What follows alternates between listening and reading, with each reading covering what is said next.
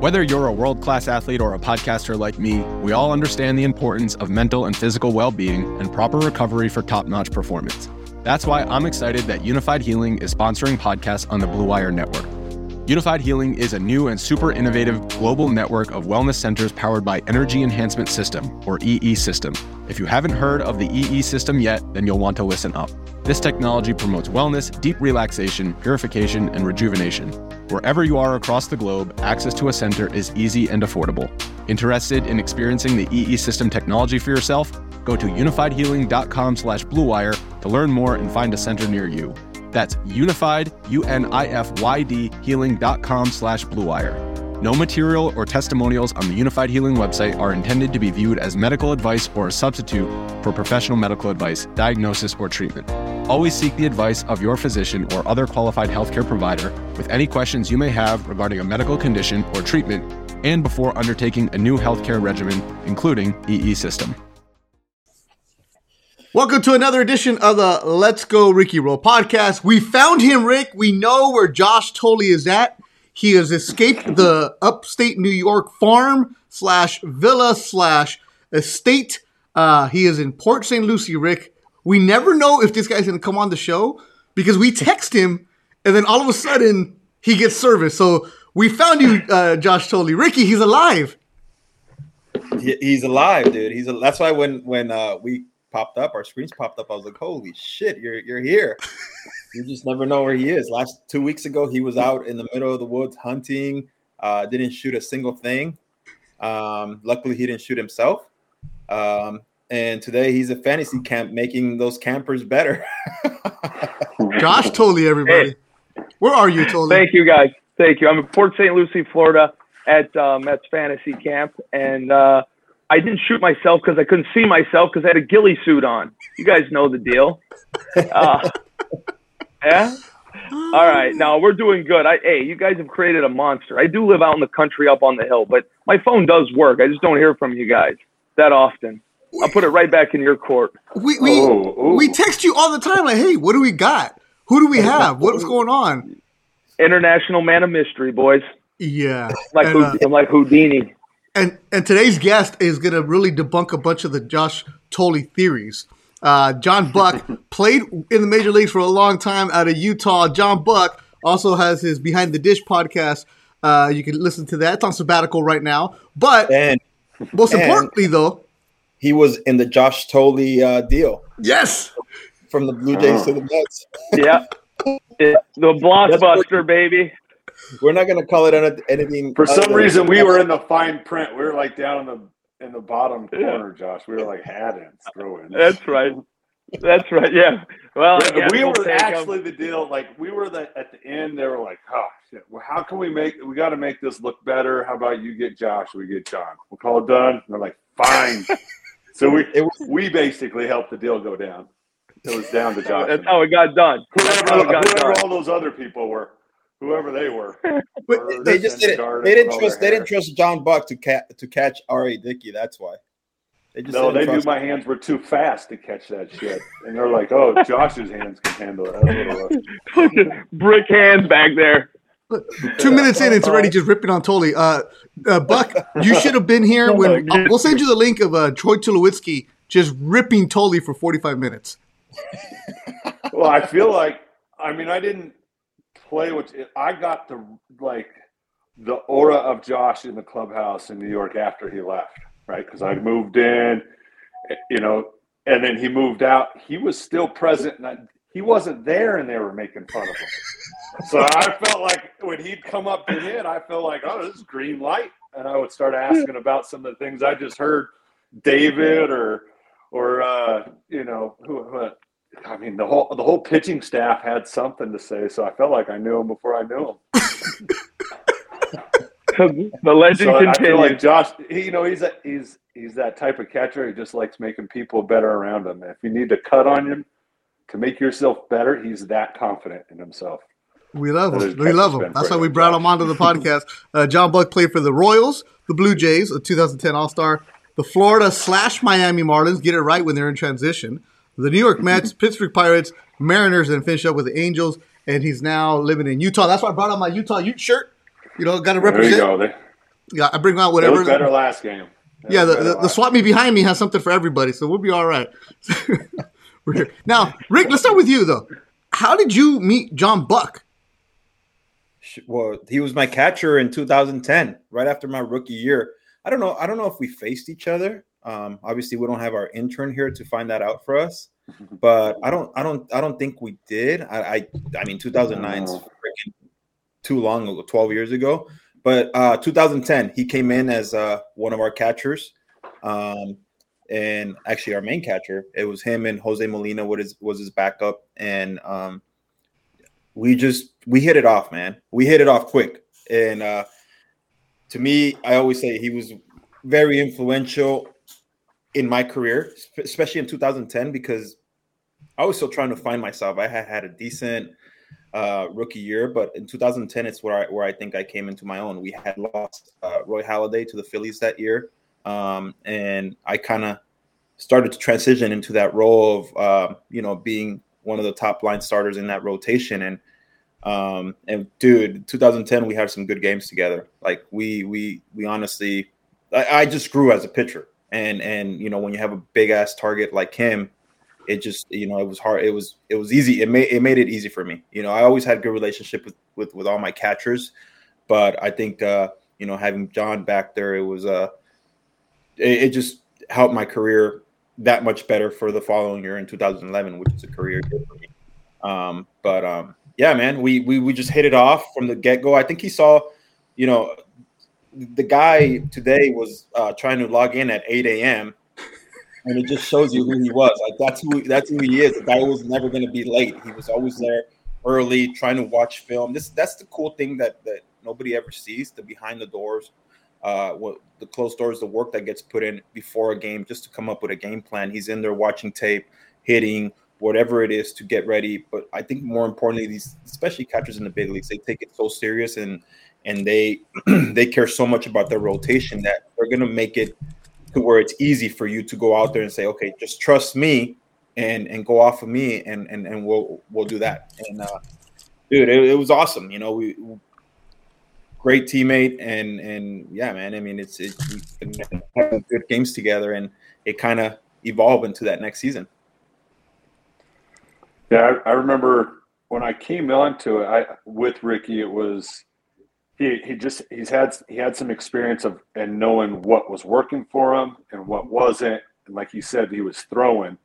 But I think when I came on, you know, having all those years with Zach and uh, Darrell May and all these people learning how to call a game, I was I understood how to call a game and what the league was. At the same time, Ricky was now understanding himself, his strengths, and where we could game plan together, where we kind of be, identified ourselves in the league together. Got myself get becoming an all star, and then himself going on to all the awesome things he did and leading that organization. I think it was I was getting him right as he was ready to say, "I believe in myself." I just got to be the catcher that I think whether it was Josh or or whoever he threw to or uh, JP. I think they continue because they're good catchers. They continue to pull that out of him. But I, I think I was, I was there when Ricky was very impressionable and and like the leader he is. I think he just took it, and that's why he he just ruined people's day for a living. with that with that change up, he started buying into that. Like, yeah, this is like Bug Bunny. No one can touch it. And when I remember And- him kind of being convinced, but when he believed in it, and you're looking at the guy's eyes in that moment, and he's like, "Yeah, let's do that," and you're like, "Yep, no one's stopping him." I got to see that, you know, front, front seat on the mound. So uh, when the guy gets that, it's you know, as a catcher, it, it's fun. I, I enjoy that part of it, and that's why you do all the work. And to see Ricky kind of take a hold, of it, I think that's why we're, I guess, bonded. Because whether I seen him or uh, later in our careers, whether we were having challenges or whatever, it was like that friendship we tapped into. It wasn't like, "Hey, you're a mechanic, she get get get." It was, "Hey, how's your nug? How's your nugget doing? How are you feeling?" And that's you know, I feel like that's what really pulled us out. What connected us is that learning to buy into each other. And I and I think and and you know we have two catchers here. I think um and Josh and I probably broke into the big leagues around the same time. But one of the things that I always noticed for veteran guys, guys that had been there, guys that are that that knew what it took is they always respected you if you came in and worked, and they always had a chapped ass if you were fucking around, if you weren't coming mm-hmm. in and, and doing the stuff that you guys were supposed to be doing as a young kid, you know, as a young rookie. And I think that's where that's where I feel like for me, as a young kid in 2009, 2010 in the big leagues, showing that I that I was willing to put in, put in the work and and get better. I think that's what these guys respected so much, and that's why they were willing to be like, all right, this guy's getting after it. I got to get after it with him too, in the sense of game planning, whatever it is, make him successful on every fifth day. And and and I and I felt that to be a huge key of it. You know, a key of of everything that kind of led on to that. Man, see, Bucky, normally in the who- podcast, who- John, we uh normally we get into it, start doing like just messing around. But it's always interesting to hear how guys connect. Like you know, with Ricky coming up as a younger guy, you as you said, you just wanted to, you saw it, but he didn't have it quite yet mentally to let, let it go. And then mm-hmm. our, our our partner right here is what I love talking about Tolly on the podcast because Tolly brings this catcher's perspective that first of all, you guys are crazy to even be a catcher in the major leagues because you're absolutely fucking crazy to put on gear and oh, let me throw a thousand mile out fastball at you. Or in Josh's case, here's R.A. Dickey bouncing things that don't even move around you. Like, what's wrong with you guys, first of all? And then second of all, Tully, it seems like you and Buck might have been like the kindred spirit about work hard, get in there, do the work, and just be a leader for that. Yeah, I, I yeah. First off, ninety-five percent of catchers are that. Like, uh, let there be a few that don't like that, but it, I believe it's all how we were brought up. So for me, like Brian Schneider was very instrumental bringing me up. Right, I was the player. I acted how I acted because of Brian Schneider. Who's that guy for you, Buck? Oh, it was Brad Ausmus. Uh, Brad Ausmus was always a guy in Houston, and I remember having him as as kind of that mentor to where I would see Clemens or Pettitte or those guys in Houston when I was in camp, how they would listen to him and how he would project himself and the and the the perception he was giving off. I saw Roger Clemens react like, "Whoa!" That became his reality, and because of that respect that they had for him, and and that was obviously because of the smart person he was, calling a game and and the student. Even though he would say that he wasn't a student of the game, there's I don't know if there's anybody smarter. So that's that just shows you that he just kind of did this really smart on the side because he's that smart. But uh, I guess if you go to Dartmouth, you gotta Yeah. you can't be dumb. Like Ivy that- League at that recess, at recess, they do uh, math problems. I think so. Yeah, don't take that bait. Yeah, It's always do. the smart sure guys they that try to act like they're not that smart, huh?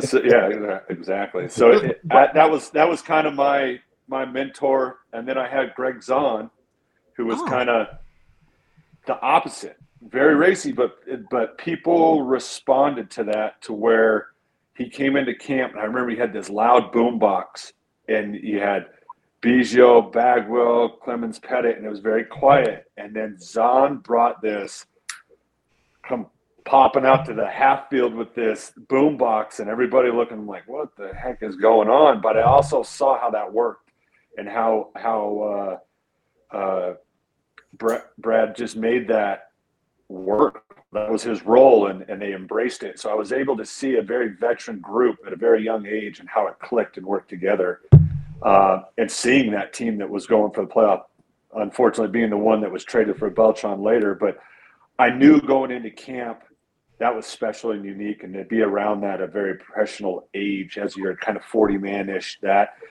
I mean that that leaves a mark as you can imagine as a catcher. And so he's he's always been Yep. someone I've always Yeah. looked up to.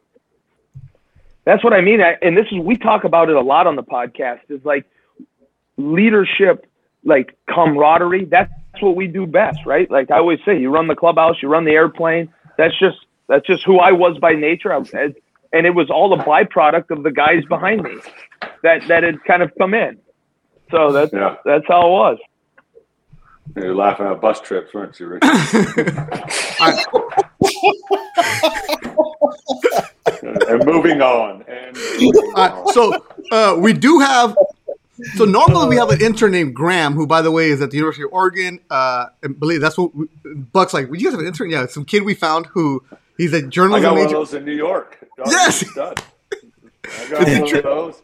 Good kid. That- what do you think? I'm doing it? You think I'm getting this done? Let's be honest. Let's, this kid is a madman. Yeah. So Graham's not available today because he's busy writing for Sports Illustrated at the University of Oregon. But we do have our friend, the Green Eye Bandit, who uh, is researching for us, watching us right now, and we have the update: Ricky against uh, Buck. Look at that. Okay. Three- Oh, you're scared of me once. What is Looks like a lot of balls. Looks like a lot of balls thrown right there. That's all I know. Like no official at bats.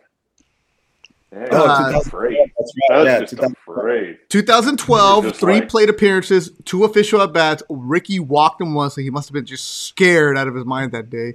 No, what it Uh, was is like I've seen that ball doesn't ever go straight. I don't have it. He doesn't throw it in the loop, and if it is, it's in and out. So that that doesn't work out. So I probably just did the Lyle Overbay and just stood there. Is probably what happened. I've caught this guy enough. I'm gonna roll the dice three times. I'll get on once, and it works. That's that percentage. Hey, But- here's a here's a dumb question because you caught him before. When you go up to a bat, does it help? That's what I just told you. Yeah. No, but like That was it's probably really my. I know for a fact I had one approach on that for sure with him, just because catch it was hard to catch him. His ball doesn't go straight. Like his ball, his fastball, right, Josh? It, No. If, if and I think Ricky got behind the ball so well. That's why his changeup moved so well. That's why his stuff was so sharp. He got his whole body behind the ball. So if he was kind of to the side a little bit, that ball would take a left on you in a hurry. You're like, hey, uh, Ricky, I thought it was two seam, man. I thought that it can't go 94 the wrong way, and he would routinely do that. So Hey, Uh, funny story. Funny story, Beto. Funny story. So 2010. Yeah, go ahead. Go ahead. Him and Molina are catching me. They're catching me, and through two weeks into the season, I had 12 pass balls oh or 12 wild pitches. 12 wild pitches. Yeah, wild pitches. That's right. Yeah. yeah, there, there's Thank no pass Josh. balls on this show. Thank you, Josh. Yeah, They're all Correct, raw Josh. pitches. 12 Yeah, wild we know pitches. what those look like from Ricky. You're thinking down and away. He throws that shit cutter down and in. like I was just saying. And then it's like, John, what are you doing? Runner on third. Yeah, he was And supposed to guys- throw a sinker down and away, coach. And he, Tommy tucked one over here. No, no, no, Sorry, I got my glove on it. Hey, I'm telling you, two weeks in, 12 wild pitches. And I remember John came up to me and he was like, Rick, fuck, man. We're going to get this shit right. And I think I ended the season with like 14. Oh, Yeah. that's. But that's to carry you. connection. We we got locked. Yeah, dude. but- Well, hey, Bucky, I had I had 14 in one game with Ricky in AAA. I ain't See, that's kidding. when he was. Tom, That's that. That's when you're trying to figure that out. It's cutting and diving and sinking and swimming. Yeah, dude, yeah. it's my, not normal. catching knuckleballs in my sleep. if Oh, they- it was they not would- normal. No joke. Yeah, if they it's 94. He doesn't. His shake yes is like, I hope so. That's what I feel like. He said, Yeah, I hope. And then I was like, Shit, all right. He didn't look that confident, but oh, here I'll guard in this area of the plate wow. because it was it Oh. would it would go off people's hips, and people would dive out of the way, and then you're. That's when he had it really going, and where I think he really, when Ricky was on, he knew which way it was breaking, which way, but it was so. It was so hard and sharp that if it it wasn't, it was. That's why you see so many silly swings and misses because it the amount of movement. Hmm. And it's just really tough if you're thinking break right and goes left though. Right, Josh? Gonna do Yeah. whoop. Yeah, hey, I'm with you, dude. I'm having deja vu right now. I'm glad I wasn't the only one, man. Yeah, Holy my palms feel sweaty right now. Yeah. This is like That- therapy mine session too. for catchers today. See the We're taking post traumatic Yeah. stress you give all your catchers, you son of a bitch. Good thing, good thing when we were rolling, when we were rolling, you were in and out of there. But if shit was going awry, buckle up. See, Ricky doesn't realize that this is an intervention. It's a chance for him to apologize to all his catchers. Jose Molina, JP, everybody's coming in right now. We're, we're gonna have a big intervention.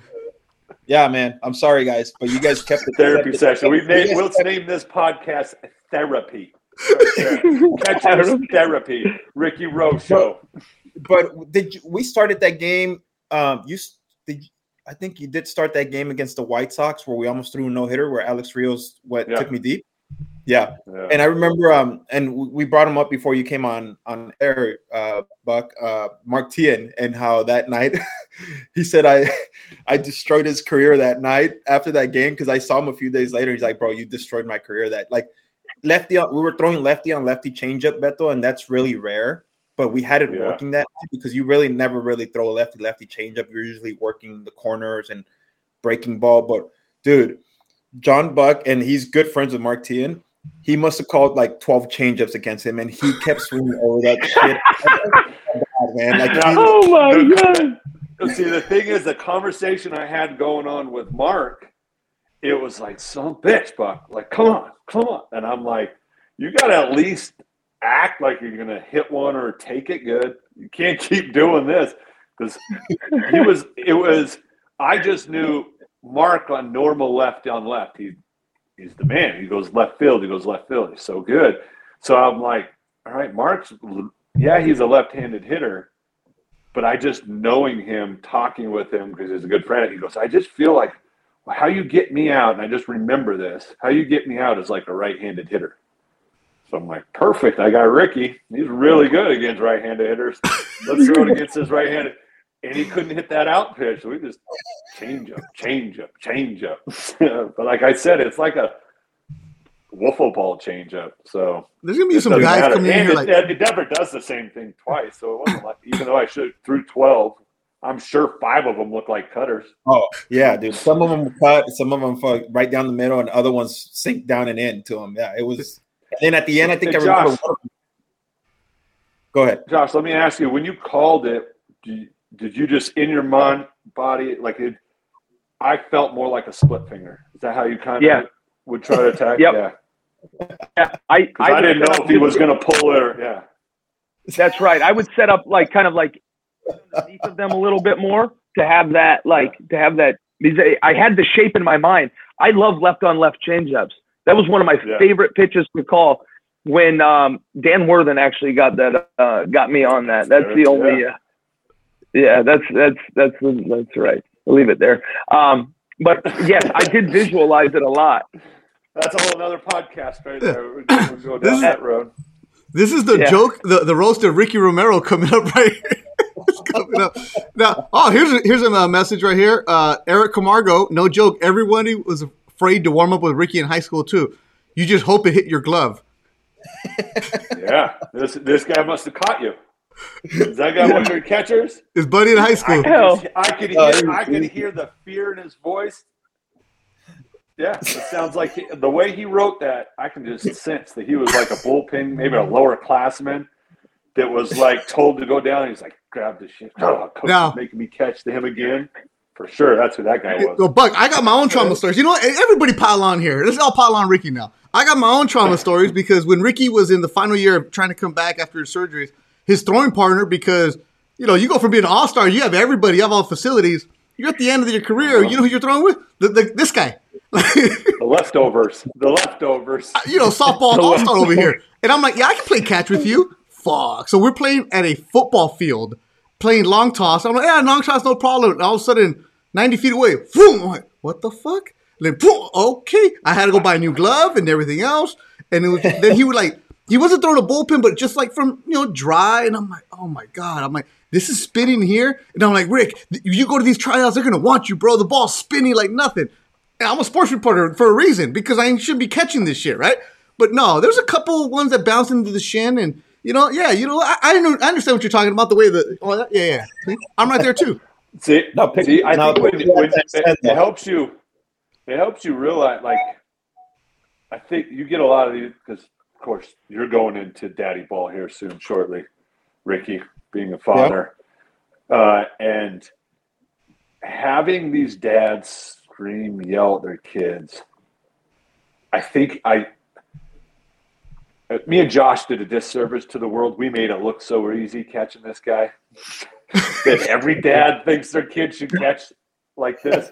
And then to, to, get some perspective, like you had uh, the opportunity to with Ricky, having a major league arm throw a ball to you, whether that No. makes that move, being able to have the accuracy, uh, with Ricky having the movement, with the power, the heaviness behind it, you see why they're that one percenter.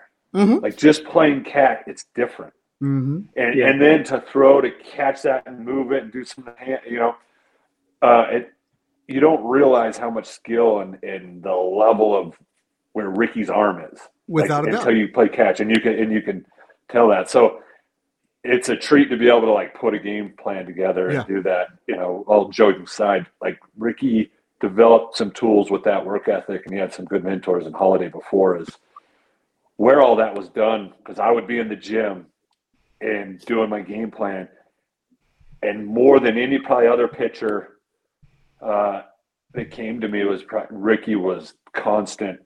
He knew exactly what he wanted to do, how he wanted to go about it, and and his his confidence behind his game grew from his game plans. I and I couldn't help but think again somebody that's left their presence in the locker room. I think every locker room he's been in is Halladay, not being around him, not being his teammate just in clubhouses he's been in after he's come through.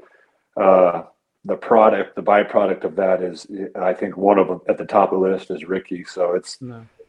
that special arm being developed. I think you get to see why it, you know, it is that one percent arm. So with that work ethic.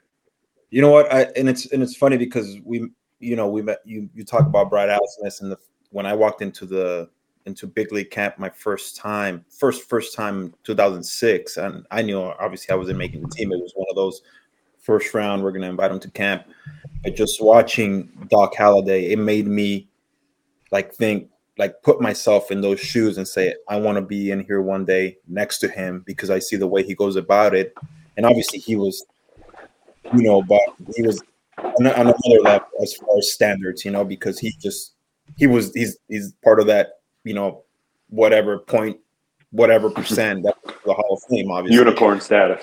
Yeah, Unicorn. like you know, but but I remember walking to that clubhouse and just seeing like you know him, AJ Burnett, um, Greg Zaun, Bengie Molina, and being around so and, and I'll go and it's probably this is probably an old school name, but James Baldwin was like right next to me, Yeah. locker mate, and just seeing him talking to him, uh, Scott Schoeneweis, all those like dude, just a, such a veteran group that it was just like it was intimidating, but at the same time it was like okay, I, I see the way they go about it. Um, even uh, crazy ass Ben Weber. I don't know if you remember him. wow. 2002 World Series champion Ben Weber. Get it right. and but just like them taking me under their wing and talking to me and me, you know, because you know how it is sometimes when you're a younger guy and you get or or older veteran guy and you get that younger guy that comes in and just thinks he's the shit and he's running the clubhouse and it's like whoa whoa whoa whoa whoa like like slow it down here a little bit. Go Um, get in the restroom. yeah. The bus. Go get in But- the restroom, son. Buck wasn't scared to call out like like guys, you know, he he let you know right away, like what the fuck, like let's we're we're we're, we're trying to accomplish something here, not to be an asshole or anything, but hey, get the point, you know, you don't come in here and run shit. Um, and um, I remember as a young 2006 uh invitee, I was like, dude, I was like, all right, I'm just, I just want to absorb as much as I can so that when I get invited again, I know what to do. And and that's kind of that year kind of helped me just watching those guys, watching Doc, watching um, you know, all those Schoeneweis and and guys like that uh to to kind of be ready for that for that time because I didn't see Big League Camp till 2008, which was like two years later. Wait, you, you- totally. Young guys walk in there acting like that in New York. Yeah, uh, especially now. Especially now, it's it's way different than it used to be, right? Like you sat in your locker forward and you didn't say a damn word. Now it's No. just a free for all. You're not even allowed to say anything, and and and you can't be like Buck used to be, right? Go get on their ass, then they go tell the front they tell their agent, tells the front office. Really? It's a fucking absolutely it's that part of the game. That's what's frustrating about the game now, in my mind, is that piece of it. Like that's how you learn. That's how you learn to do the right thing. That's how I learned to go to the national anthem. I never knew that. I was a young kid. I was 22. I had no clue what to do. And I'm sitting in the locker room with Gary Sheffield while the anthem's going on in Colorado. I'm just fucking hanging out, sitting in my locker. Got blown up for it. If nobody fucking blew me up, I wouldn't have known any different. Wait, now it did- doesn't even matter. You didn't know you're supposed Yeah. to be on the field for the national anthem? No, they have an early very- it's a anthem very- in, De- in Remember, Denver. catchers, we got a lot of stuff going on, bro. Let me step in here for you, Yeah. Josh. He's, you know, Yeah. he's working with the manager. He's got the field coach coming at him. It was his first we, in the we big may leagues. get though. To the line a little late. Sorry, we were back taking ball foul balls off the wiener. You know, maybe you were icing that. Maybe we maybe we didn't get out to the line. But when you're a rookie, you ice that wiener later. You get out on that. Yeah. line. Yeah, You that's can what you ice it do. later. Yeah, that's right. No, I fucked up. There's, I yeah, fucked there's up. a pecking order you just got to know. Yeah. All right, all yeah, right. not it, not anymore. Wait, so But I think I think, you know I what- think a lot of that I'll- I'll- creates I'll say culture, this. though. I'll say this for think for a lot of listeners. that- Go They, they, they, if a veteran guy got on you, it was for for for for the right reason. yeah, of and it was course. Yeah. because at the end of the day, he's put his arm around you and say, "Hey, why I did that," and explain it to you. Yeah, You know, yes, you run into some assholes here and there every once in a while. You learn to deal with those guys, but the the veteran, real leadership guys would get on you, but at the same time be like, "Hey, you, you understand why I did that?" And and hey, let's go have let's go. I'll take you out to dinner. I'll take you out for beer, whatever. You know Okay. that that that to me is what makes a clubhouse, and that's what it was all about. And and and a guy like John Buck understood that. You know, he just wasn't going to be an asshole and then sit back and and let you keep fucking up again. That's that Yeah. to me is a leader. You know, because you're just like, dude, the guy doesn't know. Like, come on, like explain it to him. But a lot of the veteran guys they they uh, that I dealt with would explain to you okay. what you did wrong. You know, That's what it should And, be. I, and to me, when I did that, like whenever I do the bus skits, you know, you have the bus time or whatever. To me, that's that was a time because nobody else is in there. It's a it's a time where players can be vulnerable. Where we can make fun of the things that you just threw the ball out in the fourth row, right? Lost the game for us, and then the whole team's laughing with you about it. Just kind of saying, we don't care. Like we're in this with you. Let's let's make fun of it, have fun with it, and keep going. I feel like that chemistry is that that being able to get on each other and laugh with them is uh, what makes it a real team unit. Because 162 games, 180 days, you're gonna suck. Yeah. you're gonna be terrible. You better be able Yeah. to laugh about it, or you're gonna go crazy. You know, Yeah, And so make fun- well get make fun of and be yourself. Crazy. Yeah, exactly. That's right. Exactly. You have to. You have to make fun of yourself in this game. Yeah. Now, Buck, you grew I up in Utah, Taylorsville, Utah. You Yeah. get drafted out of high school. Um, what was like your first experience in the big leagues? How did you get the big league call? Like, hey, you're coming to the show. I was in uh, AAA with the Astros. Auburn, New- no, no, not Auburn. New It was New Orleans, New Orleans Zephyrs. I don't know why I said Auburn. New Orleans Zephyrs. We were playing the Omaha Royals at the time, and that's who I got traded to. We were kind of in a rain delay. Shocker, New Orleans rain delay, and our traditional rain delay, right? And so Yeah. We're in there. The trades, you know how the trade deadline stuff's going, and at the time I was kind of the talk of the Astros, the, the number one prospect then, but there was this Oakland and talk of Beltran going there, and next thing you know, like the trade's been done. We're all sitting on the couch, and everybody kind of looks at me, and then two seconds later, uh, Maloney comes in there and said, "Hey, Bull, got to talk with you." so I walked in there. Tim Purpura called me, told me they had traded me. Uh, then about five minutes later, Allard Baird called, told me that I was going to, uh, and they needed me in Kansas City. They had the I 70 series going. So next morning, went to the flight, uh, was on the flight with David DeJesus, who later became his best man in his wedding. Uh, and then we get there. My first at bat, wow, right down the line. And I started, as I started down the line, I kind of went out to round the base. But like yesterday, they didn't have those freaks out there stealing hits called Scott Rolen. he dives from his knees, from his tummy, and he just throws it like that. I'm got to wind back into the line and then go through.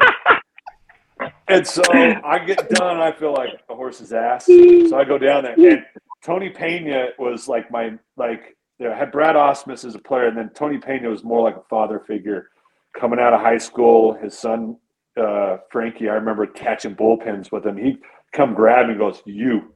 Every morning at 5 a.m., I was out there catching balls before big league camp got there, and he was somebody who just kind of taught me that self discipline too, and, and not only taught me, held my hand through it. Well, he, w- I think he was a big part of getting me over to Kansas City he was managing at the time. He was at the front step waiting to where it lay into me, like, "Where are you going, Buck? Where are you going?" As Tony Pena, as you can imagine him saying, with Matt Stairs and uh, Graffanino, Sullivan, and uh, I walked down and they're like, "What are you? What are you doing?" I said, "Dude, yesterday that was a double. I don't know who these assholes are out here. I'm rounding bases yesterday in New Orleans. You think I'm weird? Like that?" And so I, I kind of I won Stairs over with that comment because I I hadn't talked to anybody. I was pretty quiet, you know, be seen, not heard. And so that was my first comment. So it helped me to win favor in the clubhouse. Dude, there. Your like, "You first- think I'm the weird one. Yeah. Your major league debut, you go up against Matt Morris, who was dealing at that time. He went eight strong. And you're catching Zach Greinke. Now, Yeah. I covered Greinke a little bit when he was at the Dodgers. Oh, that must have been fun. Hey, Rook, here's Zach Greinke Yeah. in front of you. Yeah, we got our ass kicked together. That's why he's so good. we, we we learned a lot of not what to do that year. You you Um, got him. You, Yeah, you caught his was, year. I think we were the youngest. What? Did you caught? Did you catch his Cy Young year? Uh, so I started the first half catching it, and then he went to Molina, and here's here's a Zach comment because I would do all his game planning. He To wanted me to do all. His, no, sorry, Oliva, Miguel Oliva. Oliva. Miguel Olivo. Olivo. So he goes, he would make me do all his game planning and everything because he wanted to call his own game. And he said, I feel like I've made Zach real like calm. He, cause he pulled me aside and he's like, John, and it, I know that he really meant this because he wouldn't tell anybody else. this. So I, I, I feel very, it feels good. So he comes and he goes, John, I, I don't know if I want you catching me anymore. I think you're too smart, and I second guess everything I want to call, but I still want to be do the game plans. I'm like, all right, Zach. Uh, I was like, you know, this feels kind of, and he gave me a coin, like a lucky coin, and I still have it. It's in my closet. Stop. Be- yeah, I have it. Now I got to bring it out, and it's this lucky. I don't know. Has like, I don't know, Japanese writing on it or something, and it's like a lucky coin. I still got it on the shoelace. The the date he told me he didn't want me to catch him because I was too smart. I, That's I make fucking great, guess himself, right? And I took it as, as the utmost compliment. I and it, and so from about the beginning of that season, I I I didn't. I helped him game plan. I had to be there waiting for him. I would show up to the field, which I which was great. I got a you know good uh, massage and recovery routine out of it because it it made it so it every day that was my day off. I had Zach off that year. So He was 20 year old I, I Zach was very Greinke. instrumental. It was behind the dish stuff that only Josh and I can appreciate, and Yeah. Miguel. And so bitch better appreciate it, but we he does. He, We know Miggy. He loves me. So, but I think because of that, So you made Zach Greinke. I don't know. I think Zach Greinke made Zach he Greinke. I don't know. you're too smart. You're I- too smart for me. want- Do, do, yeah, I don't want any part of making any part of what that person is. If I could be his friend, I'll take I'll take some of that. That man created everything he is on his own. Yeah, he's just glad uh, to be a and he's still dealing. So footnote. You had him his rookie year. He was 20 years old, uh, and he's Yeah. now dealing at still 37 years old with the uh, Houston Astros. So yeah, I remember those Get two. knocks. Get And I remember, knocks, I remember when we went to Kansas City, uh, and he was obviously the, the fra- favorite for the Cy Young. And that, that's the week that he came out on Sports Illustrated, and he didn't want his face on it because obviously he, he has dealt with Social anxiety, anxiety, yeah. issues. Yeah. And and I remember it was just the back, you know, it was like the back of his the, the front cover was just his back with his last name, obviously. And I remember I faced him that week, and I was so so pumped, dude. I beat I beat his ass though. I got him. I got him. Because Greinke, he remember he signed that deal with the Angels, or he was with the Angels. He got traded, and um, in the Angels clubhouse, you know, I remember I told you, Rick. There's like four reporters, right? It's the easiest clubhouse to play in. You can hide in Anaheim. Nobody cares. You're good. It was perfect for him. And then the next year, uh, we're at Dodgers because I covered both teams, and he walks in there, and everybody's in there, and that's before the renovation, so the clubhouse is really terrible. And he walks in there, and you, you just see him look. He peeked out once, turned right back around. it was like, oh, hey You guys, know, yeah. Isn't there that is, isn't it isn't there that clip where he uh like Doc is giving a a speech, and then all of a sudden he raises his hand and he says, uh, "Make sure everyone gra- uh, washes their hands." Yeah. I saw somebody go grab the grapes after or some shit like that. Taking a- Oh yeah. Taking a number two, right? Yeah, he's like, uh, do you have anything to That say? was- you know, leader in the clubhouse, anything to say? Yeah, make sure you guys wash your hands. Like he's Yeah, No, but, it, that was but when it's, it's said. It's said in the most like yes. Uh, yeah, like the guy grabbing the, uh, my stapler. Um, yeah, if you could grab my stapler, can you please wash your hands? I don't appreciate it. And everybody's like, is Zach being serious? Is he joking? I like Yeah. them. He's Great. serious, but he'll laugh That's it great. off like he's joking after he sees the clubhouse go nuts. Uh, he is I a love very it. funny, witty person. Yeah, I, I liked it. Uh, Did, now, did, did Frankie get you anything for winning the Cy Young? Oh no, I I think that that's I think that's Olivo's territory.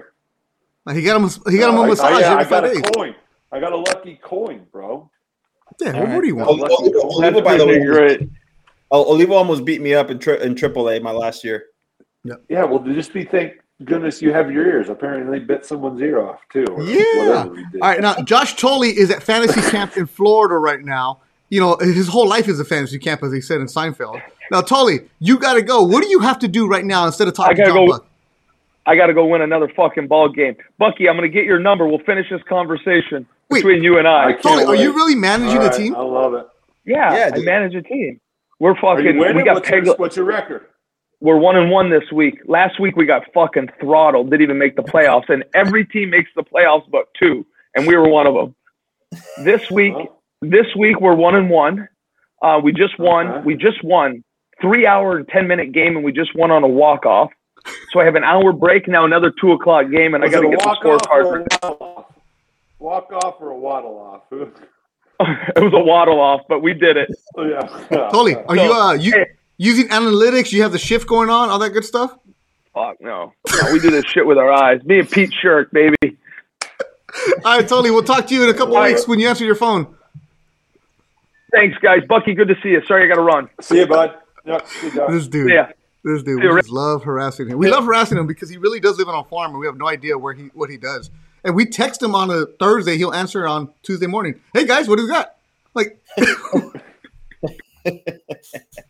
He's a beauty. yeah, he is. Uh, um, so we asked this question a lot. Uh, Buck, so you get there. What was it like when you walked into the clubhouse and you saw your jersey, first major league debut? Um, it's pretty dope.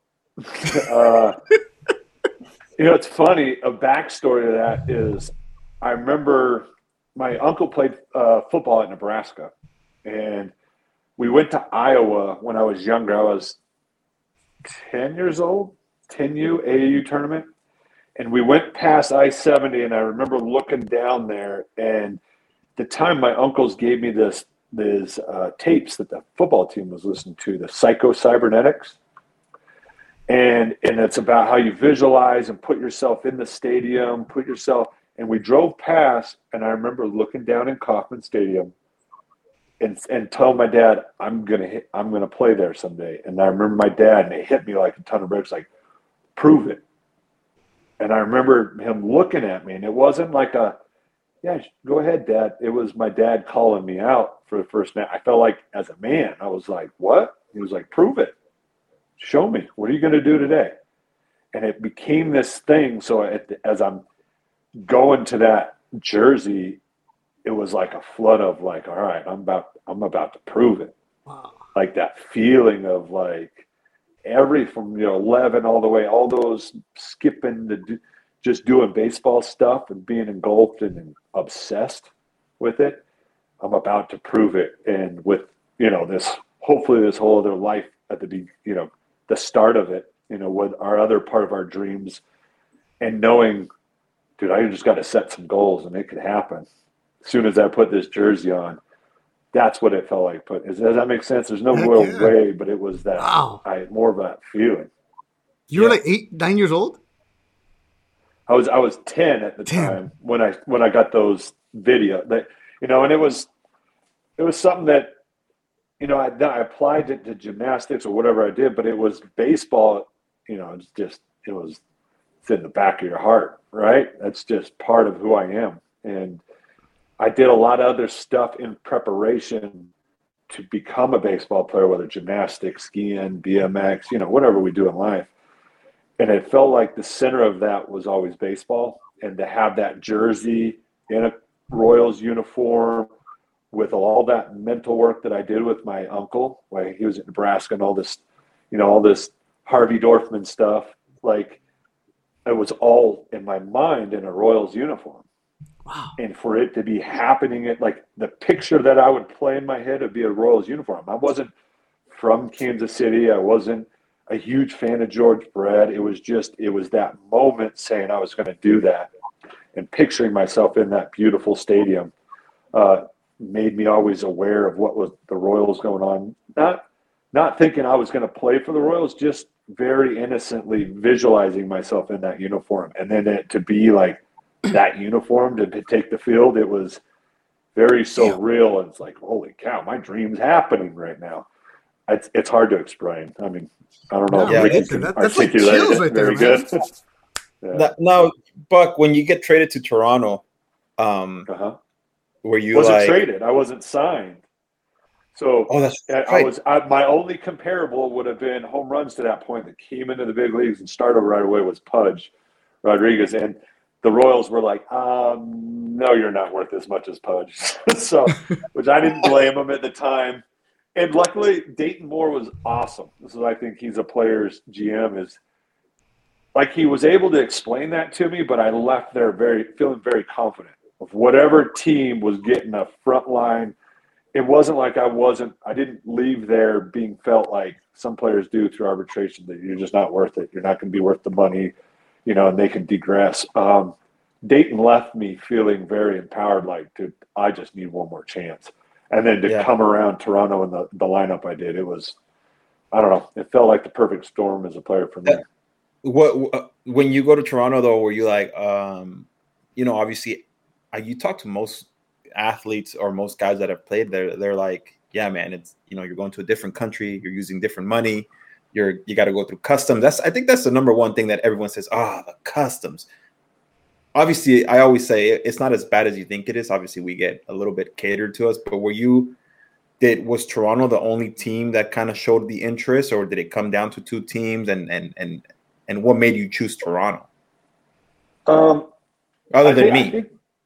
Uh, yeah, I think yeah, it was mainly you, uh, which you you were you were a big part of it actually um, in that decision. It- like where I said, it felt like the perfect storm. It was like that veteran offense where I was a better hitter around good hitters. Does that make sense? I could it narrowed down what they would do to me because if people are a little more aggressive towards me as a hitter, I know I'm better. That's just me knowing baseball and having to call a spade a spade. Now, if if I was that guy to be like a lot of the young teams, I was good to where they wanted me to be that middle of the lineup guy. I just couldn't be the hitter like a David, a good hitter. It just, I don't know, my skill level. I just wasn't that unicorn. I had the skills, but to hold it for long periods of time, it wasn't that right. So around me, I knew, I knew that was that. You know, I knew it was going to be a good fit. You know, 20 home runs later, and me to be have the year I did. I think that's evidence of that. But what I was really attracted to was the young pitching staff. Um, you know, with the ability to kind of take over that. Like Cito was just like, we need a guy, a veteran guy, to come here and and take over the staff. And what me, you know, the reputation I had in with Bob McClure, how he helped me with all Ted Simmons game calling strategies. You know, I pride myself on being that Brad Ausmus, right? And knowing how to call a game and controlling that. I felt like I had a skill set that just matched up well with guys. And and you being one of those people wanting to do it and then making a very I mean, we talked about it earlier in the show. That was by design. I felt like you know, seeing you from the it was this young kid that as soon as he bought into himself, he's going to be an all-star. Like I, I as clear as I saw it with with my you know me in that Royals jersey, I do that same process like Psycho Cybernetics that I learned with each of my pitchers, and and it was you being at the top of that list is like, dude, he could be a frontline for anybody. Hmm. If I could bring this out in this kid, like kind of what I was doing with Zach and Hochevar and some of those people Oh, that I started to learn how to do.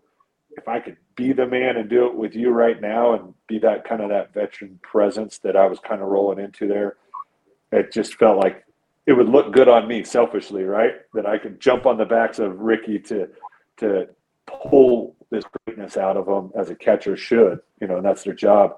I I knew that this was an opportunity that would set me up for you know whether I was an all star. That wasn't really on my mind. It was I can make this young staff like how I'm going to leave Zach and Hochev and some of these guys, I may make a name for myself because that was kind of going into a free agent year. and I needed to establish. Not to and- mention with with Hosey being my my backup, there's a lot. That's what I was going to say. Yeah, our lineup, um, our lineup battle that year. I think we had the first.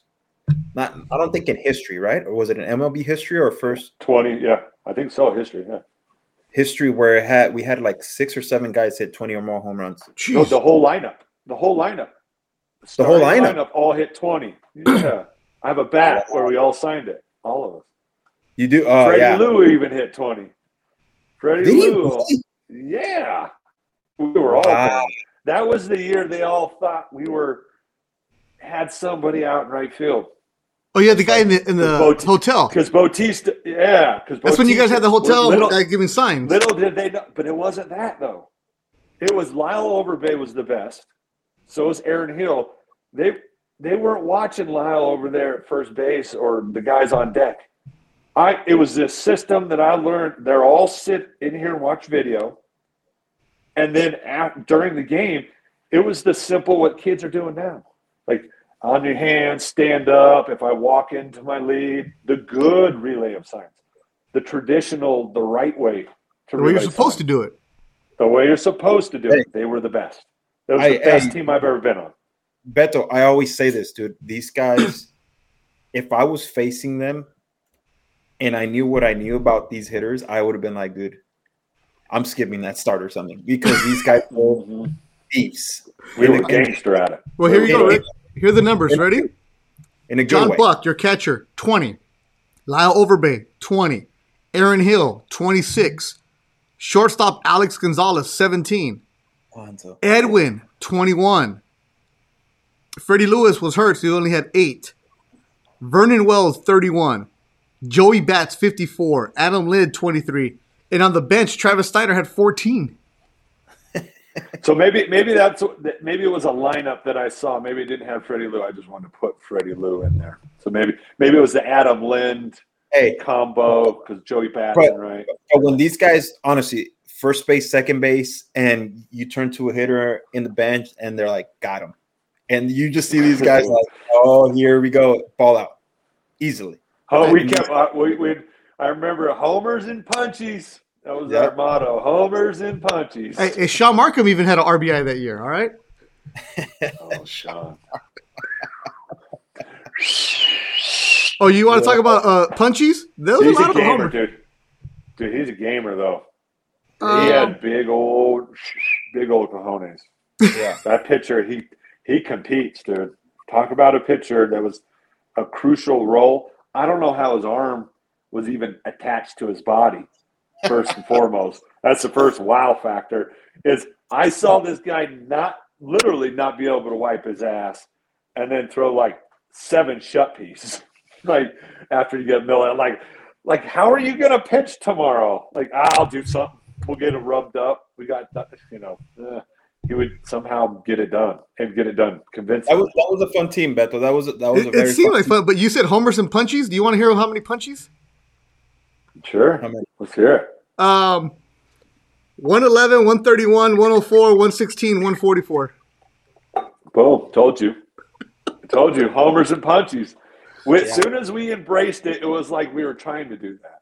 So it was like, oh, perfect. We're doing exactly what we want to do. We flipped that. You got to learn how to fail, bro. And, and that was the Learn year how to fail. That's the psychoanalysis you part.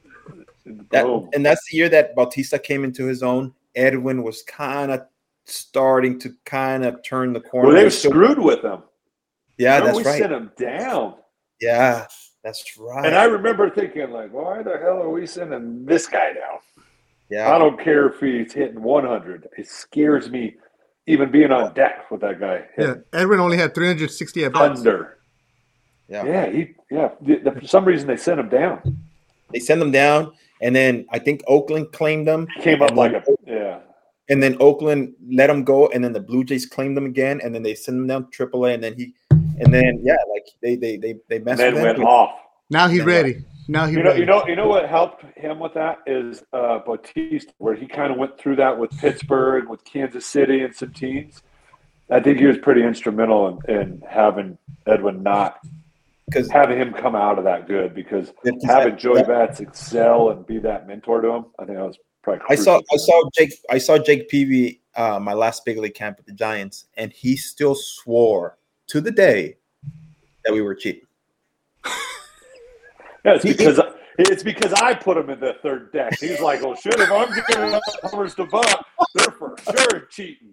No, your shit just started to get flat, Jake. Sorry about it. You threw Wait, it hold, in the loop. wait, hold on, hold on, hold on, hold on, hold You on. threw it in the loop. Third He deck? told me- Oh yeah, go check it. I'm sure there's deep, some sort of highlight. deep. It- I remember It's that. way up there. way up there. Yeah, Hey. opening night, dude, down and in sinker, boof. Yeah, Oh, hair standing up still. Opening, opening night night. Oh, week. Opening week. Fuck. he still swore. He told me he came up to me and he's like, "Ricky, we're teammates here. Be honest with me. Who was the guy giving you signs?" And I was like, "Bro, what the fuck are you talking about?" I He's like, know, no, dude, we went and- still. He's like, "We went and sat up there and we saw the guy. We talked to the guy." it was, I, it was hilarious. Dude, I dude, it was fun because as soon as we they people would come in, because of course being a catcher, you look for all that. You'd come in an early BP, and I'd see people out there looking, and then they would come up. You we had an edge on people before we even started. Yeah. You're in their Every head. team was thinking about it. Oh yeah. Oh yeah. And I remember- thinking about it. I remember that weekend, that opening weekend you're talking about against the Chicago White Sox, where we hit Peavy Yeah. really, really good. Um, and then like there was rumors that he was so mad that they were going to start throwing at us. And I remember Vernon Wells kind of took the initiative as the leader of the team and actually went and spoke to Jake Peavy and was like, "Dude, no, like you guys better not start drilling us. Like we're not cheating, you know." And I think it kind of Well, I think there's there's that there's that clubhouse. It's it's you can't measure it now because it's almost like you said. It doesn't that respect that ragging on the product that I think comes out of that is baseball's been good on it where it's policed itself because of Yeah. veterans like Vernon, guys like Peavy inside the clubhouse. Yeah, outside of life, these men are different. They can be different. There's its own rules and set of rules and, and set of respect inside a clubhouse. And I think when Vernon did that and something like that, it's it gets policed pretty well because it was it was respected. I don't, you know, I of course even being an outsider coming in, I wanted to find out because I was calling games against uh, these suspicions as well and wanted to get in on the loop. Uh, but to be able to see that, and all I would say you know, put out because well, Vernon stepped up a lot on that because that Yeah. could have got because the rumors were, you know, always that Toronto did that, but I think Vernon being there as long as he, I think we would all know the secrets, and it's yeah. it's ne- there's never been anybody. I'm trusting. Oh, and I I'm was like, to dude, find. we, we we're sitting in fourth place. Like, what the fuck? Yeah, it was a fourth place with 90 games won too. Let's Yeah. not mention that. Like Uh, yeah. yeah, that's right. like we had we, that was the year that uh because all I know is it was the best team I've ever been on, and somehow we were nowhere near playoffs. Like how? You know, Yeah. that was the year that New York and who else was gangster that year? New York and, was it Tampa had, well, Tampa had that good pitching staff. That's Um, right, Tampa with Uh, 2010. Who won the the the? It was the Giants. They won the World Series. Who did they beat? They beat uh, Texas Rangers. The Rangers. yeah, that's right. Rangers were that's right. the Rangers. had all were that nasty. thumpers. Uh, But, Buck, but you're, I was gonna say. I was gonna say. Go ahead, Rick. I was gonna. No, I was gonna say. Yeah, that team was, dude. It was. You know, you add a few pieces here and there, it, it might be looking a lot different. But the the, the Well, I- clubhouse, the clubhouse part of it. I was- remember telling it topless. I was like, dude, I would like to. I know JP's coming. I know it. Like maybe a one or two deal thing here, maybe a year. And I was even willing to give another year, maybe do a solid one year deal, because I just felt like these guys are real close. Yeah. Like you guys as a unit, knowing that I was kind of that fill in gap guy. Uh, but I, I, you know, just things that he wanted to do and money that I was about to get. I think if I wasn't an all star, it probably would have happened. And I think I just outmarketed myself. That was the coolest part too that year, man. Seeing you uh, be an all star for the Toronto Blue Jays. I mean, when when you kind of know when the way I knew you as a person and the hard work that you had put in to be rewarded as an all star. I mean, should I did it one year, and I'm sure for you, it's like it's it's like nobody could ever take that away from us. Like sitting in that clubhouse, being around fucking just legends, dude. And, and I think the the dudes, picture- yeah. I look at the picture, our team picture, and I'm like, holy shit! Like Yeah, Like, I, this is I'm like- not. I don't belong with those men, but I did. And then they're the ones uh, because me it was cool because it was the peer pick or the, you know the the players kind of vote. So to have it, you know, to have that picked, it came with its own sense of pride. Like, all right, like I feel this way, but also all these men in here think the way I'm playing deserves to be here with them. So it felt. I mean, it, when yeah, I get that feeling what you're saying. Let me ask you when you walk into that clubhouse who were you i mean obviously you you know all these hitters because you talk to them but who were you like in, Yeah. like like in awe of like damn i get to be teammates with this guy for for two days you know like or get to talk to like well, I liked. I, I I don't know. I um, Joe Mauer was pretty cool, just because we had played against him so so long, and getting to see everybody in the environment where they're the man, right? And you can imagine who the ones I'm talking about that are that way, or the ones that are very humble, or the ones that conduct themselves, or Ichiro saying something funny like he always does. Like to be a part of that and hear that I was taking it all in. But Joe, I was real interested because I think he's a unicorn in my own position, right? Yeah. And and to have the amount of respect of playing against him so many years and to see that was fun to be able to be like, all right, I think you're an all star, and to be on the level that year with him. Where'd we go? Lost his audio? audio audio Oh, I think his thing's. Uh, his headphones dying? can't hear you Oh, man. I want to hear Ichiro's story. Oh! See, come back it's Ichiro. Ichiro got us because I know he was going to tell an Ichiro story.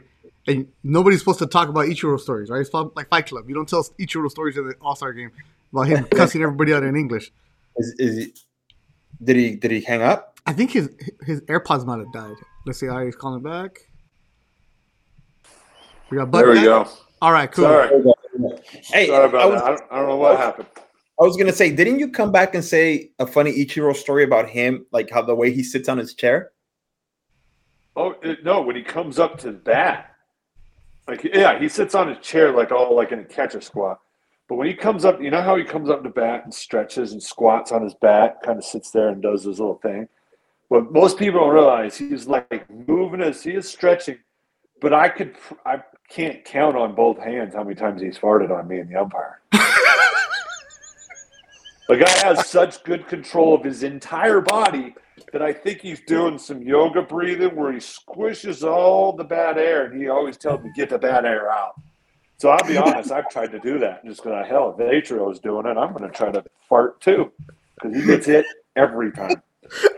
And I know I've been a part of that on the bad end of it, a lot on both his end and the other end of the hit. So I, I've tried to stretch like that. I'll go up there and twist and try to fart. If he he does it, it's got to work. That's middle Dude, midget one on one thing is, right there. Try to- Everybody has an Ichiro story, and there you never hear their same story repeated. Everybody always has a new Ichiro story about this guy. It's fantastic. It's because every, every, it's everything he does is awesome. right? It's He's hilarious. and then Yeah. the first time I walked into the Mariners clubhouse and I see him, I'm like, "Where's the rest of this guy?" Like all skinny, frail, and then like you this you've seen him after the game. You know, we're interviewing him. His suits are tailored to the point. I'm like, he must have had like a size 28 waist or something, man. Like, just did not look like a guy it- who was feared. He pulled his he pulled his like he gave me a bat. He pulled it out of a suitcase.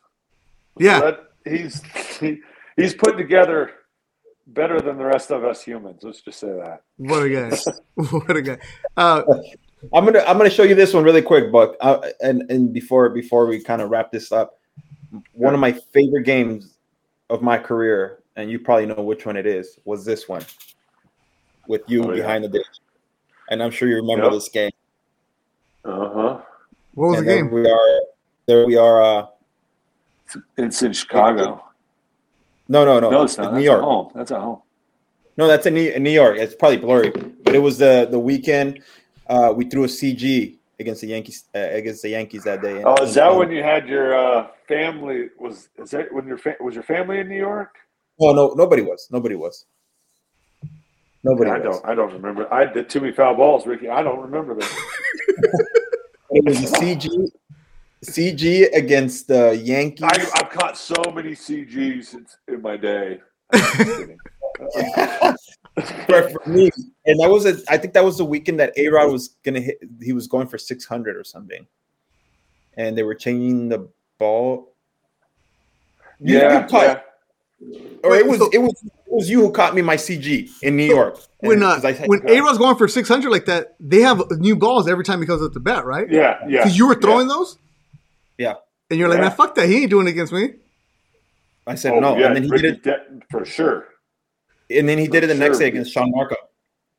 Yep, Yeah, yeah, yeah, I do remember that. I remember going to block that ball. yeah. So, so, yeah, yeah. The, so do you know? Do you know I have on my podcast the guy that was living with A Rod and and that the guy that did all this the steroid stuff for them? Yeah. Yeah, I had him on my podcast, You did. and yeah, and when I asked him because during that documentary, I'm going to block the ball when A Rod's doing that, because during that, that's us, right? It was or is uh, Blue? It was because it was during that home run stint. It's him. How the kids kind of protected. Look at the catcher. And I said, "That's me behind the plate because I was the one behind with Shaun Marcum trying to catch." I remember going to block and I walked him through that. I was like, "You cheated me," like to the guy. I was like, "I feel like you cheated me." Right? Because he was talking about how he got the protocol and he's just about the science. He didn't really care about us. Right? So I was trying to show kids like this guy will dudes out there that care about the science of this. I'm like, and he goes, Yeah, I didn't ever think I'd have this phone call with somebody. And so I got to kind of call him out on my podcast. So check that out. Screwball is yeah. a show is a movie on uh, Netflix. Screwball. Screwball. Correct. And then yep. behind the dish podcast with uh, John Buck is where you want to hear those Yeah, episodes. you, you caught me CG the the night before. We went, we dealt that night. Dealt. Gave up a two run See, the thing is with you, you were always were on the. I remember always being on the verge of a seat. Like we had several that year. yeah, it dude. felt like it, we were we were managing like all right ricky try to go a little after him so we can get a cg because we were all you were making so many strikeouts that it was always in the sixth seventh you were having to hand stuff off. What i remember we were trying to our battle was trying to get to as many pitches so we didn't burn you up. It was trying to lessen your We pitches had- earlier in the count because we kept getting deep but we had three no with three no com- runs but it was yeah. three complete games, and we threw 210 innings to get 210. You don't even hear of two, 200 plus as many as much as uh, No? like it, it was like natural for us to do that. Like let's go to 200. We're going, and it wasn't 200. that long ago. It wasn't it was- that long ago. Uh, John, let's wrap up with you here. You are uh, we were talking about mental strength, and in your podcast, Behind the Dish podcast, you talk with the guests about the mental fortitude these young athletes have to have. Uh, so, what's some of the best advice you can give to these parents whose kids are playing eight thousand travel ball games a year, especially in Utah? I know they're starting to pop up all over all the facilities, but they don't for, they forget about how the mental side. You said earlier you were skiing, you were riding BMX, you were doing gymnastics, a bunch of other stuff. Best advice for parents who think that their kid's gonna be the next A Rod. Um, whether you think Well, they're going hopefully to not the next be, year. Okay, the next uh put wait no not pudge uh the next the next athlete Yeah, there you go. Boom. I like that. Uh, the the Mike Trout's usually a clean way to go. um, I think whether you're going to be that athlete, the next player or not, or you're not, the right way to have the car ride to the field your actions as a parent is just a even your your being aware of your emotions and and the things because you're going to feel it because you want it for them as a parent but also taking more stock on your car ride home. So probably that pregame car ride too what your actions are doing when your kid looks at you and then that car ride home. There's a lot of development and learning and probably more importantly learning how to prepare for a goal or competition or performance how we deal with it and then the car ride home. I think Hmm. Learning how to like what people don't see is when we go into that clubhouse right away after getting my ass kicked with Ricky, why it hurts and it stings, we go over stuff. Like we go over it with with no victim, not being a victim like woe is me. It's like, no, Ricky, what do we got to do? Hmm. My bad. I'm, I know there's times I went to Ricky. That was my fault. You hit your pitch. I got to establish in more. If we do X, Y, and Z better, we'll get A, B, and C right? And why it's fresh. And then when we leave or walk into the house and engage with mom or brother or sister, or whatever, being able to really let it go because we've had the proper decompression, I think that's that's key. I think we, meaning me and Ricky or or the elite, we did that so routinely and so 162 games, 180 days, it became like clockwork for us. But I don't think that's talked about why we're able to do that where kids are playing a lot of games now. It's it's Fortnite on the way there, play when we're supposed to be de-stressing, getting yelled at by mom, dad, or the coach, and then on the way home, telling ourselves we suck with the dad confirming that, saying, "Yeah, you suck. You swung at a high pitch." I feel like that's that's spiraling a lot of kids where it's leaving a lot of opportunities either before the game to prep your child to be consistent and also to prime themselves. Maybe they need to have a little more fun. That's your time to tell them and then a post game structure it to where you're wanting to get the results and, and make sure you're using the right tools or seek out tools so you can have the relationship with your child even if he punches out with the bases loaded. Yeah. Is that all right? Is that good? I mean, yeah. Like that's, the, yeah.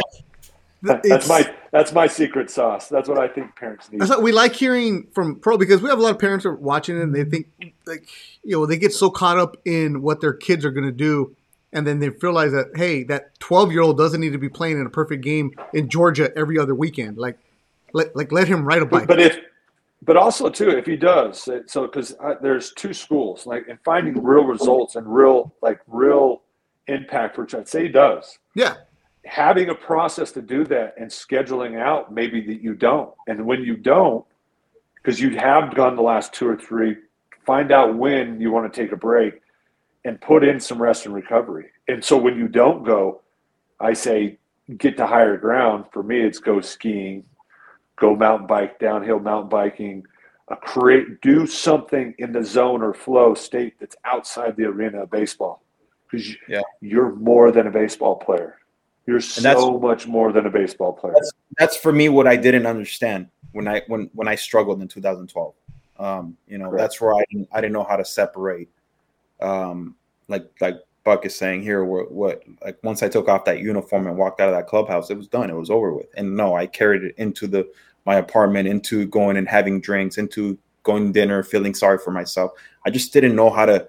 There was so much going on. I was trying to live up to a contract. I was trying to live up to the a status. I was trying to live up to so much that at the end of the day, I think it, it hurt me. It, it, was just one of those things where, you know, and I'm sure you found yourself there too, Buck, where where sometimes you, oh, yeah. you piece of shit, you know, you you're trying to live up to this to this money that that that we were given, and, and it, things are not working out, and you're just like, fuck, I'm I'm in that video room, I'm putting in the work. Why is it not translating? And it mm. was like the, the game just you know, at times just it just wasn't fun. You know, it just like, all right, this this is not working out. Fuck this game, you know. And then uh, and then and then you see a little bit of success, and you're like, okay. And then it just right back to where you started, you know. And it's like the game itself is already hard, and I think at times for me, I made it harder.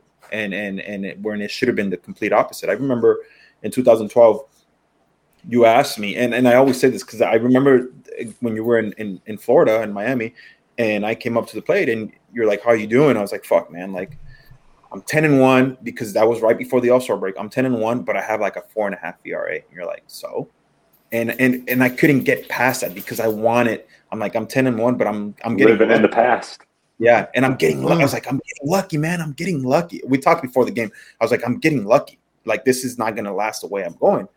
And looking back at it, I'm like, dude, 10 and 1 with the four, who cares? Like, I should have just rolled with it. But I was trying to get that ERA down. I was trying, like, everyone's like calling me lucky. Oh, he's getting all the run support. Well, then from that game, I did not win another one to my last start that year. And I went on the you, longest. You fulfilled your prophecy. You, Yeah. you, that's how powerful you are, and that's see, that's my thing. When I got you convinced in you, and when you were convinced and digging on you, like think about how I came into the clubhouse. How I mm-hmm. had all those weird sayings that I would say to you, passing the water cooler or whatever we did. It was to re dopamine drip you of digging you on you. And I remember when you came up, I remember that. And I remember talking with you saying, who, who cares?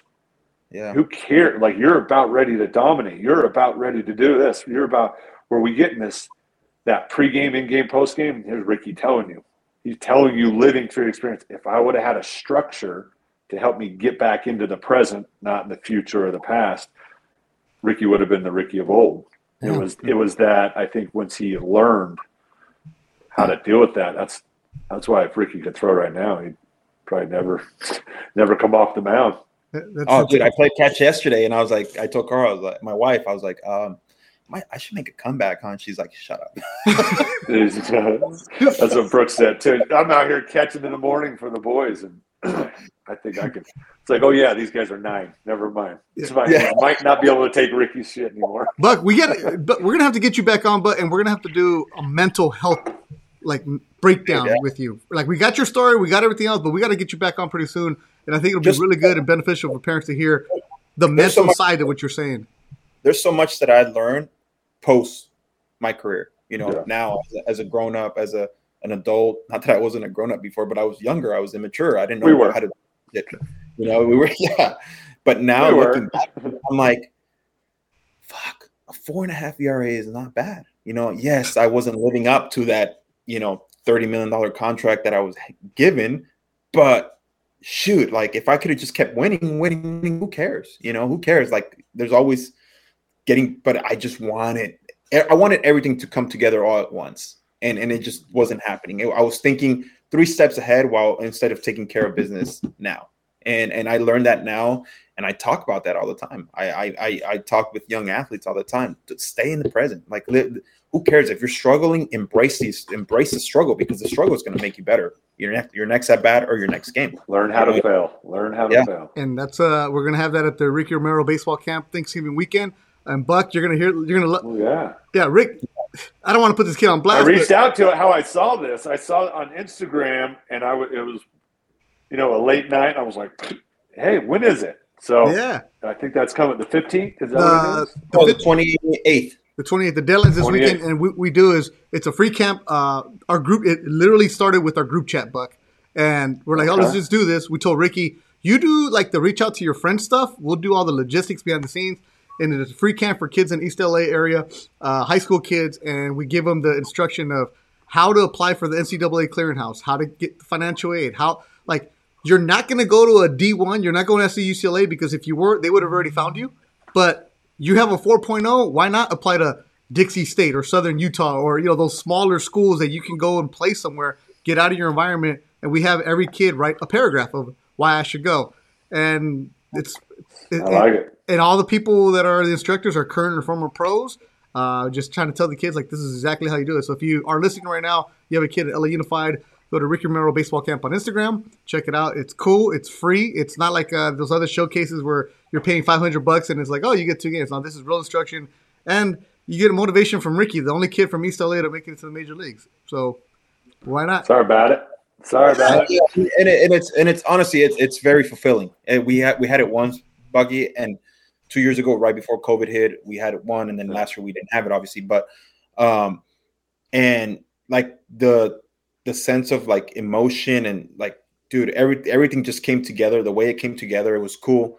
I'm not saying these kids are like you know like to see their faces and how happy they were to be there in the presence of not not myself, but like there's other guys, you know, Noe Ramirez Oh, yeah. and Alan Trejo who made his debut this year, and and uh, and so many professional baseball players, not big leaguers by any means, but professional baseball players.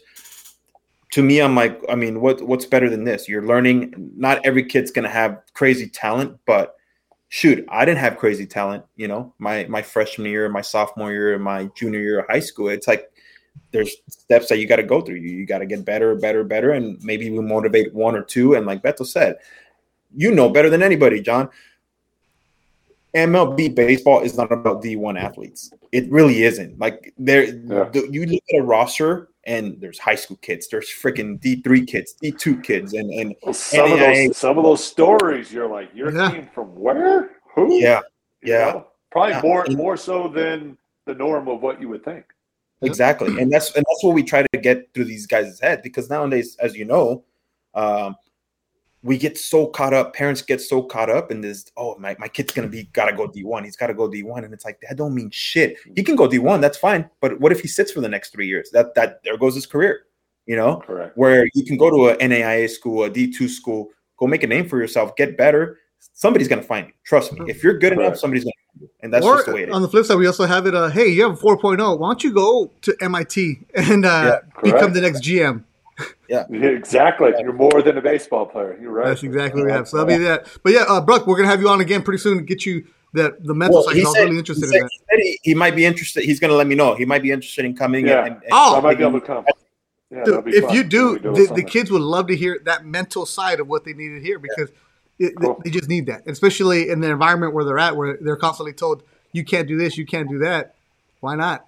Dream big. So John Buck, follow him on Instagram, uh, John Buck forty four. Uh, his Twitter, he gave up on it four years ago, which is smart, lucky man, because it's just a toxic, toxic world. And boom, that's exactly right. I suck, so I didn't. I needed to learn how to suck, and it was no more of that. and if, if, if he, if for baseball equipment, he he has a whole line of baseball equipment that he sells, like these cool ass bags, man. If, if Well, I, I actually uh, merged with uh, Lizard Skin. They Oh. bought my patents because I was part of Lizard Skin creating that. It was made out of this batting cage, by the way.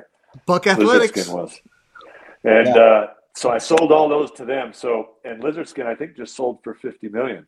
So apparently, I didn't get any of that, but I still get my little check for my bag. So there, he's got some cool bags. They got some cool bags. It's got some cool stuff that you put your glove, so it keeps its form when you put it in your bag. I Oh, use that in the big leagues all the time. I loved it. It's cool. Glove Guardian. Yeah, the glove Yeah. guard. Yeah, yeah, yeah, for sure. Yeah, patents. That's when you know you're more than a baseball player. When you have a patent, we'll take care of that. Yeah, I've got, I've got a couple. A little entrepreneur. John Buck 44, your podcast is Behind the Dish. Go and check it out. It's on hiatus right now, but there's over 50 episodes on there. Uh, one of them also, Vinny Rock, uh, who we know. He was on your podcast. So a lot of good dudes. Uh, I actually listened to the Brett Tomko one a couple days ago. Good dude. So yeah, well, It is a good one. Behind the Dish. Go and check that out with him and Buck Athletics uh, if you were looking for any kind of information. So John Buck, we'll talk to you soon. Ricky, talk Thanks, to you brother. in a bit. We got Appreciate it. we got a camp Hey, plan. Adios, guys. All right, see you, Rick.